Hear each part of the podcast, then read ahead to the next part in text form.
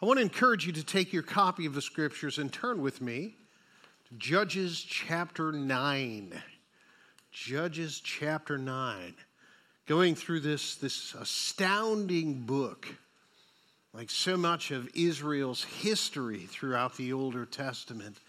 It is filled with sin, my friends. It is not surprising. Since we all have a sin nature, we came into this world with one, which is an appetite for selfishness and pride, me, mine, and more. You recall the book of Judges follows the book of Joshua. Joshua, this great godly leader, led the nation of Israel into the promised land that God had given to them. And now that they're in it, how would they live there? That is the question. We know that this book covers a period of 330 years. And it is marked by this phrase, sin cycle, over and over again. They are in the land. They look around and see what the other nations are doing, and they dive right in. And their gods, their demon gods, become their own gods. And God disciplines his people. It's an act of love, by the way. And God would raise up a people to attack his own, to enslave them until they cried out to God. And God would raise up a judge, a deliverer for them, and bring them back into freedom. And this cycle just went on for, think of it, 330 years. It's a familiar cycle, my friend. You may have experienced it a time or two yourself. But here in Judges chapter 9, you know, it just is a familiar story. I mean, we know it from our own lives. We've seen it in the lives of other people. And here it continues on. So before we dive in, let's go ahead and pray. Our Heavenly Father, we love you. We struggle with that because we love ourselves so much. We are easily drawn away by the things of this world. But God, the flicker of love that we have, we ask that your Spirit will fan that here today. That our eyes will be opened, that we will understand the dangers all around us. And honestly, the danger is within us. Set us free from that here today, I pray. Be glorified, God, how we listen carefully, how we focus on your word, that we might understand the roadmap that leads to life and avoid the road altogether that leads to destruction. God, be glorified here. It is my prayer that the name of Jesus will be lifted up. And in his name I pray. Amen. You ever notice how many commercials and articles, if you're on Facebook, it seems like every fourth one is something about your health, you know? 3 signs you've got diabetes, you know? 4 signs your summer clothes ain't gonna fit, you know? I mean, you know, it's just the one thing after another here, you know? 4 signs you're about to have a stroke. Wow, scary stuff, I'll tell you what. I think that's the whole idea. Are you terrified enough to spend your money on what we're selling? Yeah. Well, I've got some terrifying stuff for you here today. 3 signs that you're heading down a road that ends in destruction. 3 signs is what we're going to look at in the life of this man that we're going to introduce here in just a moment. But 3 very important signs that a wise person will take careful note of. Yeah, you ever been on vacation, you know, visiting some friends in a place you never been before, and you're about to take a little trip out to go see, and they say, hey, watch out for that curve after the big blue barn. Now, the fact that they're telling you that likely means that they care about you, and if you do not take heed, you're headed for trouble. That's what I'm doing here this morning, friends. And the lesson is in the life of this man, Abimelech. You remember his father, Abimelech's father, his name was Gideon. And Gideon is one of those judges that is a hero of the faith. The thing he did, he simply did what God told him to do. I mean, do you remember, God raised him up to deliver his people Israel, enemies all around, and he gathered this army of like 32,000 men. I mean, they are ready to go and crack heads, And God says, too many. Because you go win this battle, and you're going to think, look how great we are. And so God's plan was to whittle the 32,000 down to 300 men. Against thousands and thousands of people? Well, we can't win then. Exactly. God was going to win this battle. Gideon. And they were so thrilled about his victories, they said, why don't you be our king? Why don't you be our king? Now, because you are good students of the Word of God, when you hear that word king, you instantly think Deuteronomy 17, right? You're very honest, but hopefully I can change your mind on that. Friends, turn with me to Deuteronomy 17. It's going to be very relevant in our passage here today. Deuteronomy 17. Yeah, let's see. That's the one and a seven. 17. All right, I believe we jump in at verse 14. Now, this is the book of Deuteronomy here, friends. This precedes Joshua and Judges. Okay, Deuteronomy is Moses' swan song out of here. I mean, they have just been freed from, slavery, 430 years in Egypt. God has used Moses to bring them out, and they are on the edge of the promised land. In Deuteronomy, that word, if you break it down, it looks like the first part of it is duet. It means second. Second law, nomos, is the Greek word for law, Deuteronomy. And he reminds them, as you go into this promised land, remember what it is that God had told you. And one of the things he told them about here in Deuteronomy 17, everybody say Deuteronomy 17. Deuteronomy 17. Oh, wow, like a chorus. That was beautiful. I'm serious. I love to hear you. Wow, great. Okay, and then here in verse 14, the Lord says here, when you come into the land that Yahweh your God is giving you, and you possess it and dwell in it, and then say, I will set a king over me like all the nations that are around me.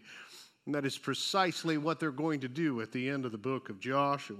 I'm going to get tired of this judge thing, all right? And so, look, he says, you're going to say this. I mean, God knows what's happening before it even happens.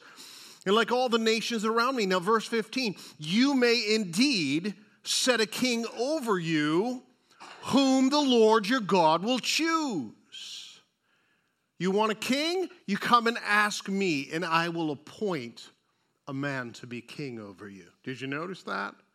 God says, I'm the one that picks him, not you. One from among your brothers, and you shall set as king over you. You may not put a foreigner over you who is not your brother. Only he must not acquire many horses for himself or cause the people to return to Egypt. In order to acquire many horses, since the Lord has said to you, you shall never return that way again. And he shall not acquire many wives for himself, lest his heart turn away. Solomon, anyone? Nor shall he acquire for himself excessive silver and gold. And when he sits on the throne of God, the throne of his kingdom, don't miss this, friends. He, that king, shall write for himself in a book a copy of this law and approved by the Levitical priests. And it shall be with him, and he shall read it all the days of his life, that he may learn to fear the Lord his God by keeping all the words of this law and these statutes and doing them, that his heart may not be lifted up among his brothers, and that he may not turn aside from the commandment, either to the right or to the left, so that he may continue long in his kingdom, he and his children in Israel. So very specific rules. Who chooses the king? God does. And what is this king? What kind of prohibition? You don't go back to Egypt, okay? And you don't multiply horses. Why? Horses are tanks, friends. These are the instruments of war. You're not to become a warring kingdom. Multiplying wives, they will most certainly turn your heart away from me. This is not a slam on women, friends. This was just really to prepare us for King Solomon and his 300 wives and 700 concubines. I think it's the opposite of that. You know, and they turned his heart away from God. Foreign wives. And then this very specific, take his own hand. This king, before he begins to sit on that throne, must make his own hand copy of the first 5 books of the Older Testament, the law. Write it out yourself. Why? Because you know it, because you had to think about it, and you wrote it out. No one will be able to say, I didn't know. And then it's checked by the Levites, the Levitical priests. And so there it is, my friends. Now we know something about a king. So when we're reading this passage, we're going to go, boom, boom, boom, Deuteronomy 17. God has already said something about this. So here we are, friends. 3 warnings. 3 warning signs you are heading down a road of destruction. And that begins here in verse 1 with taking what doesn't belong to you. Taking what doesn't belong to you.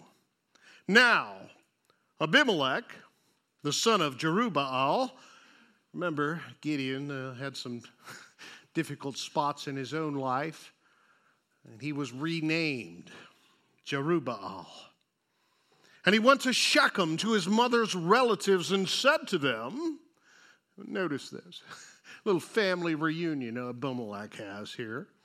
And he says to them, say in the ears of all the leaders of Shechem, which is better for you, that all 70 of the sons of Jerubbaal rule over you, or that one rule over you. And remember also that I'm your bone and your flesh.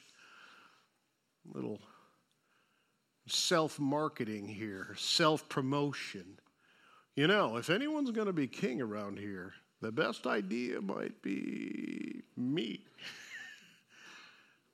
Be careful of that, my friends. Humble yourself in the sight of the Lord, and he will lift you up. And my friends, that is the kind of philosophy and practice that promotes longevity. Humble yourself in the sight of the Lord. But this man does not do that. He's going to take something that doesn't belong to him. Verse 3, and his mother's relatives spoke all these words on his behalf in all the ears of all the leaders of Shechem, and their hearts inclined to follow Abimelech, for they said, he's our brother.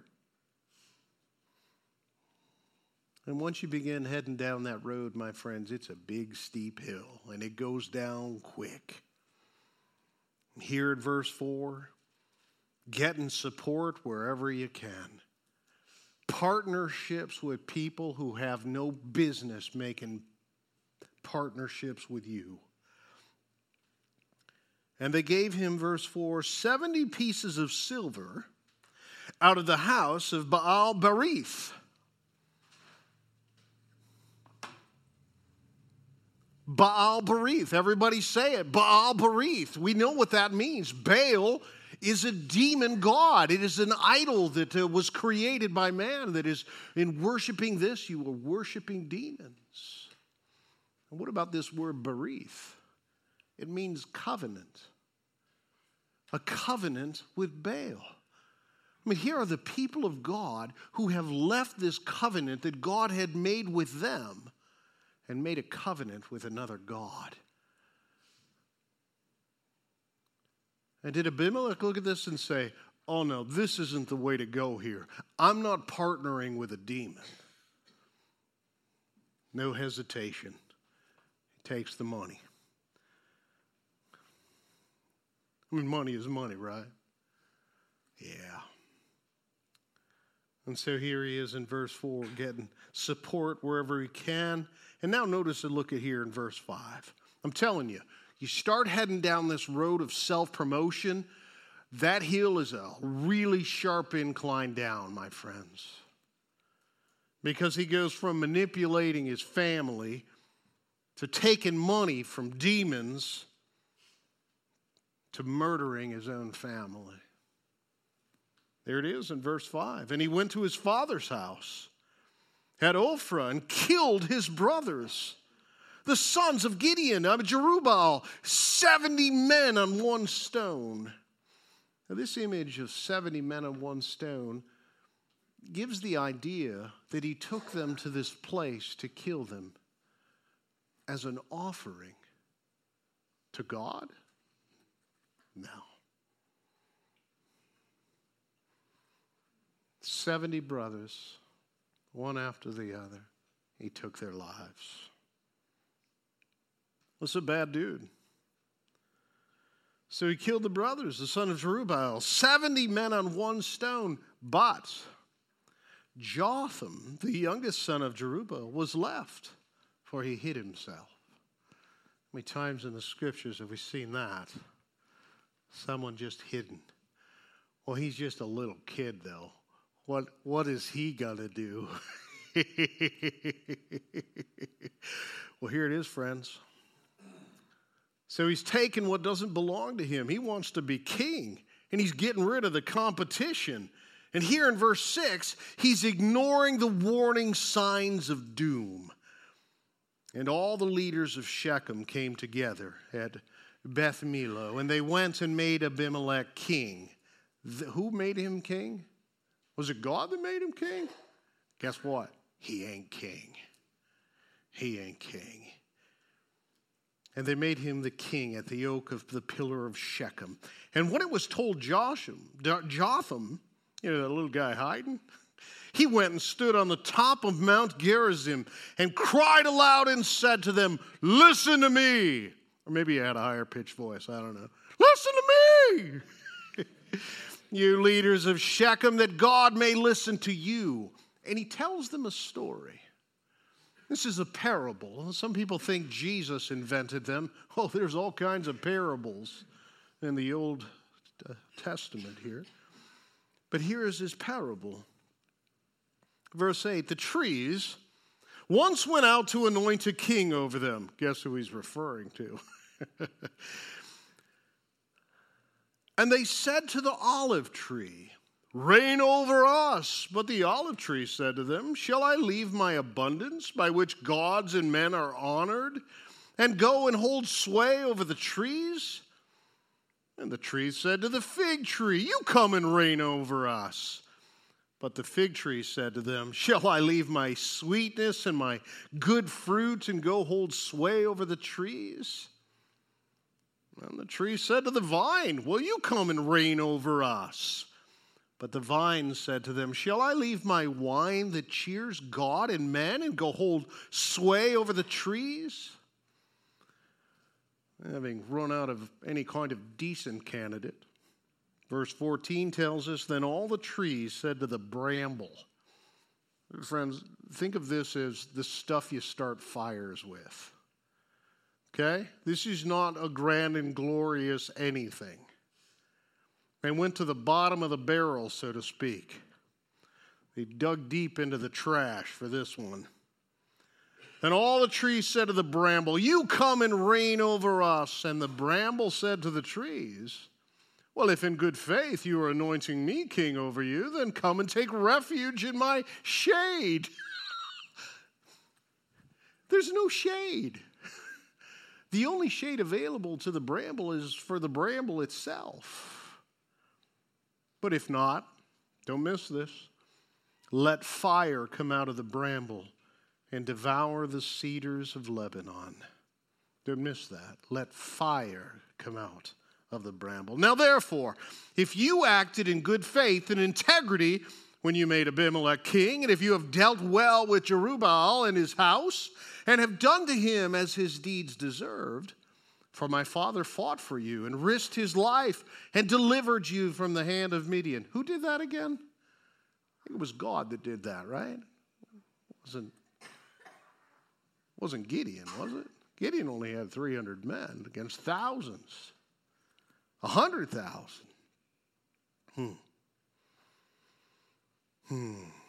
Wow. If you have acted in good faith and integrity, and with his house this day, then rejoice in Abimelech, and let him also rejoice in you. But if not, let fire come out from Abimelech and devour the leaders of Shechem and Beth Millo, and let fire come out from the leaders of Shechem and Beth Millo and devour Abimelech. And Jotham ran away and fled into Beer and lived there because of Abimelech, his brother. All right, so the warning has been given. Heard anybody in what you are doing right? Have you honored anybody in this, or is this all about yourselves? Well, we're going to see the answer to that here, because warning sign number 2. That you're heading down a hill and there's no turning back, or at least it feels that way. The warning sign number 2 is fighting against God's will. You know what God said, but you're going to do it anyway. You know what I'm talking about. I know I shouldn't do it. I know that it's wrong, but walk into it, you do. Turn around, friends. You think it's in secret. You think it's only once. One turns into 2, and 3 turns into a habit. That habit turns into a lifestyle. And then you look and wonder, how did I get here? One choice at a time. So here he is fighting against God's will, against divine retribution. Notice verse 22. Abimelech ruled over Israel 3 years. And God, don't miss this, you're going to want to hear this. God sent an evil spirit between Abimelech and the leaders of Shechem. And the leaders of Shechem dealt treacherously with Abimelech. I think that little parable included something about dealing honestly with one another. But now they are dealing treacherously.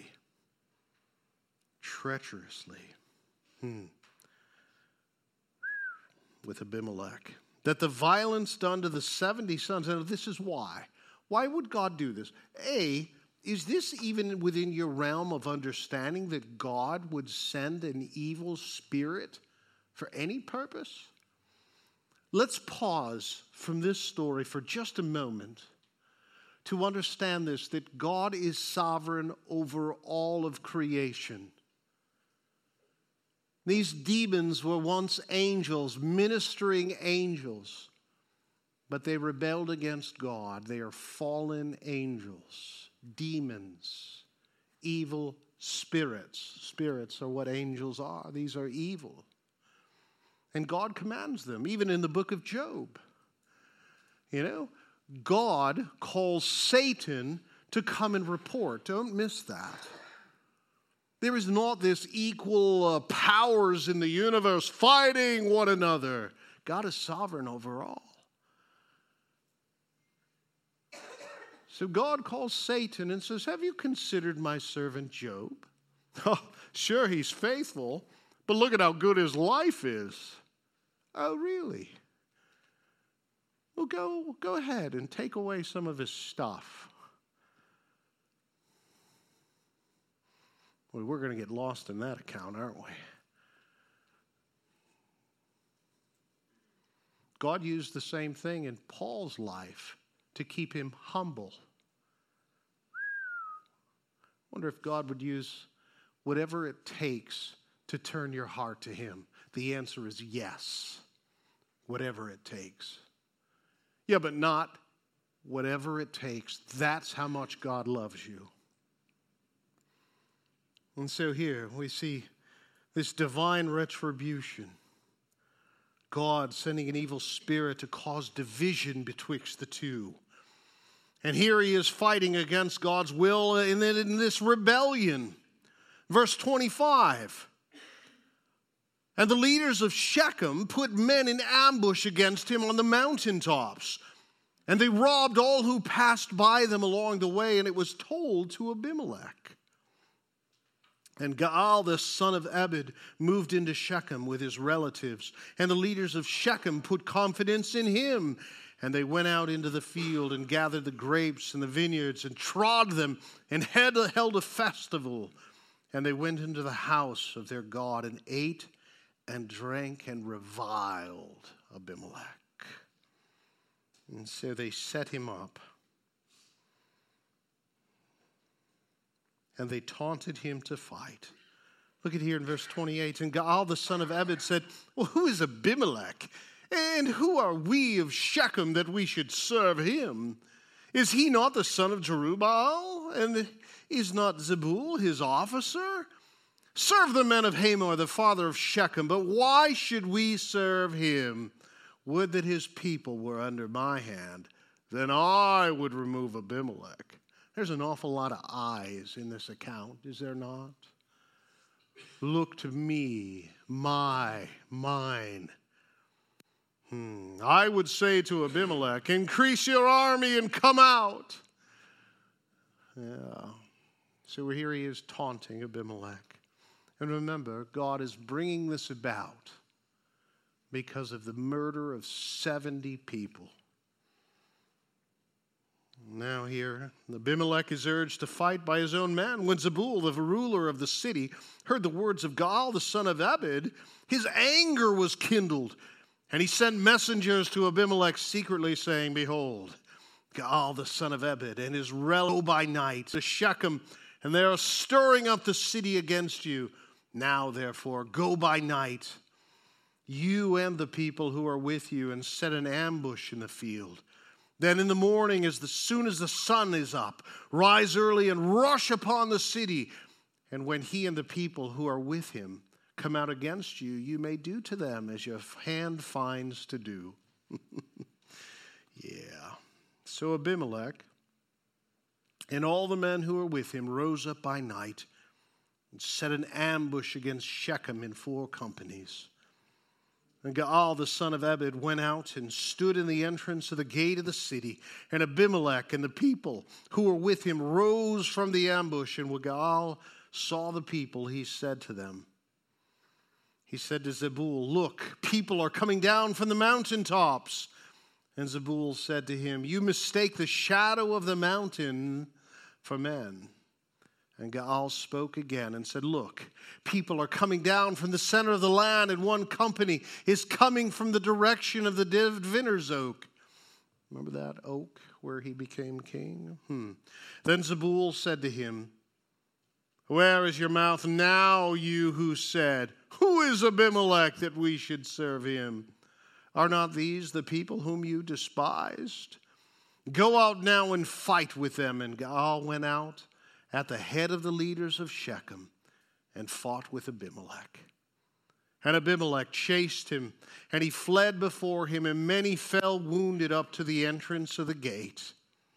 And Abimelech lived at Arumah and fell wounded up to the, and many fell wounded up to the entrance gate. And Abimelech lived at Arumah, and Zebul drove out Gaal and his relatives, so that they could not dwell at Shechem. And now, here is Abimelech, who said, I want to be king. And he wormed his way into it, politicking all the way. And he thought he got what he wanted. And he got it, in his opinion, at whatever price it would cost.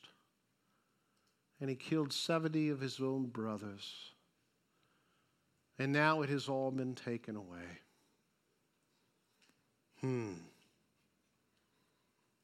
Well, if I can't be king, then no one's going to be king.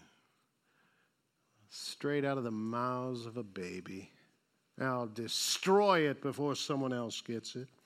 And that seems to be warning sign number 3. If I can't have it, I'll destroy it. And here we are in verse 42, where Abimelech, who once wanted to be the king, is now the destroyer of Shechem and killing all of the people. Look at here on verse 42. On the following day, the people went out into the field, and Abimelech was told. And he took his people and divided them into 3 companies and set an ambush in the field. And he looked and saw the people coming out of the city. So he rose against them and killed them. Friends, he's killing everyone. Because that is precisely what one who is selfish ends up doing. One who is all about me and I don't care about you. And so he killed them. Verse 44, Abimelech and the company that was with him rushed forward and stood at the entrance of the gate of the city, while the 2 companies rushed upon all who were in the field and killed them. So here he is at the gate of the city. And Abimelech fought against the city all day. And he captured the city and killed all the people who were in it. And he razed the city and sowed it with salt. And then he went to the leaders. And when all the leaders of the tower of Shechem heard it, they entered the stronghold of the house of El-Berith. El-Berith. Elohim. Berith. Covenant. And Abimelech was told that all the leaders of the tower of Shechem, the leader of the tower of Shechem, were gathered together. And so what does he do in verse 48? He burns down that tower. And Abimelech went up to Mount Zalmon, he and all the people who were with him. And Abimelech took an axe in his hand and cut down a bundle of brushwood and took it up and laid it up on his shoulder. And he said to the men who were with him, "What you have seen me do, hurry and do as I have done." So every one of the people cut down his bundle and followed Abimelech and put it in the stronghold, against the stronghold, and they set the stronghold on fire. May fire come out of the bramble. And there it is. So that all the people of the tower of Shechem also died. About 1,000 men and women. But he didn't stop there. He's attacking the city of Thebes. And then Abimelech went to Thebes and camped against it and against Thebes and captured it. But there was a strong tower within the city, and all of the men and the women and all the leaders of the city fled to it and shut themselves in. And they went up on the roof of the tower. And see, about right now, Abimelech is feeling on the top of the world. No one messes with me. And it is at that very moment when your pride is all blown up and you're floating over the city that destruction will come, my friends. Look at here in verse 52. And Abimelech came to the tower and fought against it and drew near to the door of the tower to burn it with fire. Well, the dangers of coming close to this tower is you become vulnerable. But in his blindness of pride and arrogance, he thought, I did it before and I'll do it again. A certain woman, verse 33, threw an upper millstone on Abimelech's head and crushed his skull. And then he called quickly to the young man of his armor-bearer and said to him, "Draw your sword and kill me, lest they say of me, a woman killed him." This is astounding, is it not, the arrogance of this? Yes, I'm about to die, but I'm so concerned what people might say about my death. Somebody bring a sword and kill me quick, lest they say a woman killed him. And in humiliation, he dies. He ran down this path, my friends, and it is recorded and preserved for you and I here today that we might see it, that we might look for ourselves in this story, this account.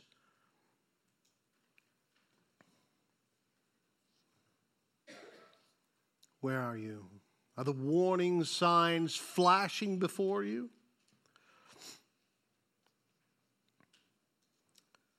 Well, his young man thrust him through, killed him with his sword, and he died. And when the men of Israel saw that Abimelech was dead, everyone went home. Much ado about nothing, huh? But don't miss the lesson in this. Thus, and how is this all tied up and wrapped in a bow? With these words, thus, God returned the evil of Abimelech, which he committed against his father in killing his 70 brothers. And God also made all the evil of the men of Shechem return on their heads. And upon them came the curse of Jotham, the son of Jerubbaal. In other words, friends, what goes around comes around. The evil he did returned on himself. The evil they did returned on themselves. This is the law of the harvest. If you plant tomato seeds, what should you expect? If you're planting watermelon seeds, don't look for pumpkins. The law of the harvest. What you sow, you will reap. What you sow, you will reap, my friends. What goes around comes around. So be content with that which God has given you. God made this man a judge. Was it not enough that he could rule and deliver these people? No. He wanted to be king. He wanted to be what God had not made him, and it ate him up inside. Be content. Contentment is wealth, my friends. To say I have enough is great riches. Lesson number 2, don't be vengeful. It is not within your hand to take revenge. Revenge belongs to God. Vengeance is mine, says the Lord. Sometimes your bloody nose is from God. Sometimes those insults are sent to God to humble you. Sometimes being looked over is God's design in your life to cause you to get your eyes off of things and positions and power to look at Him.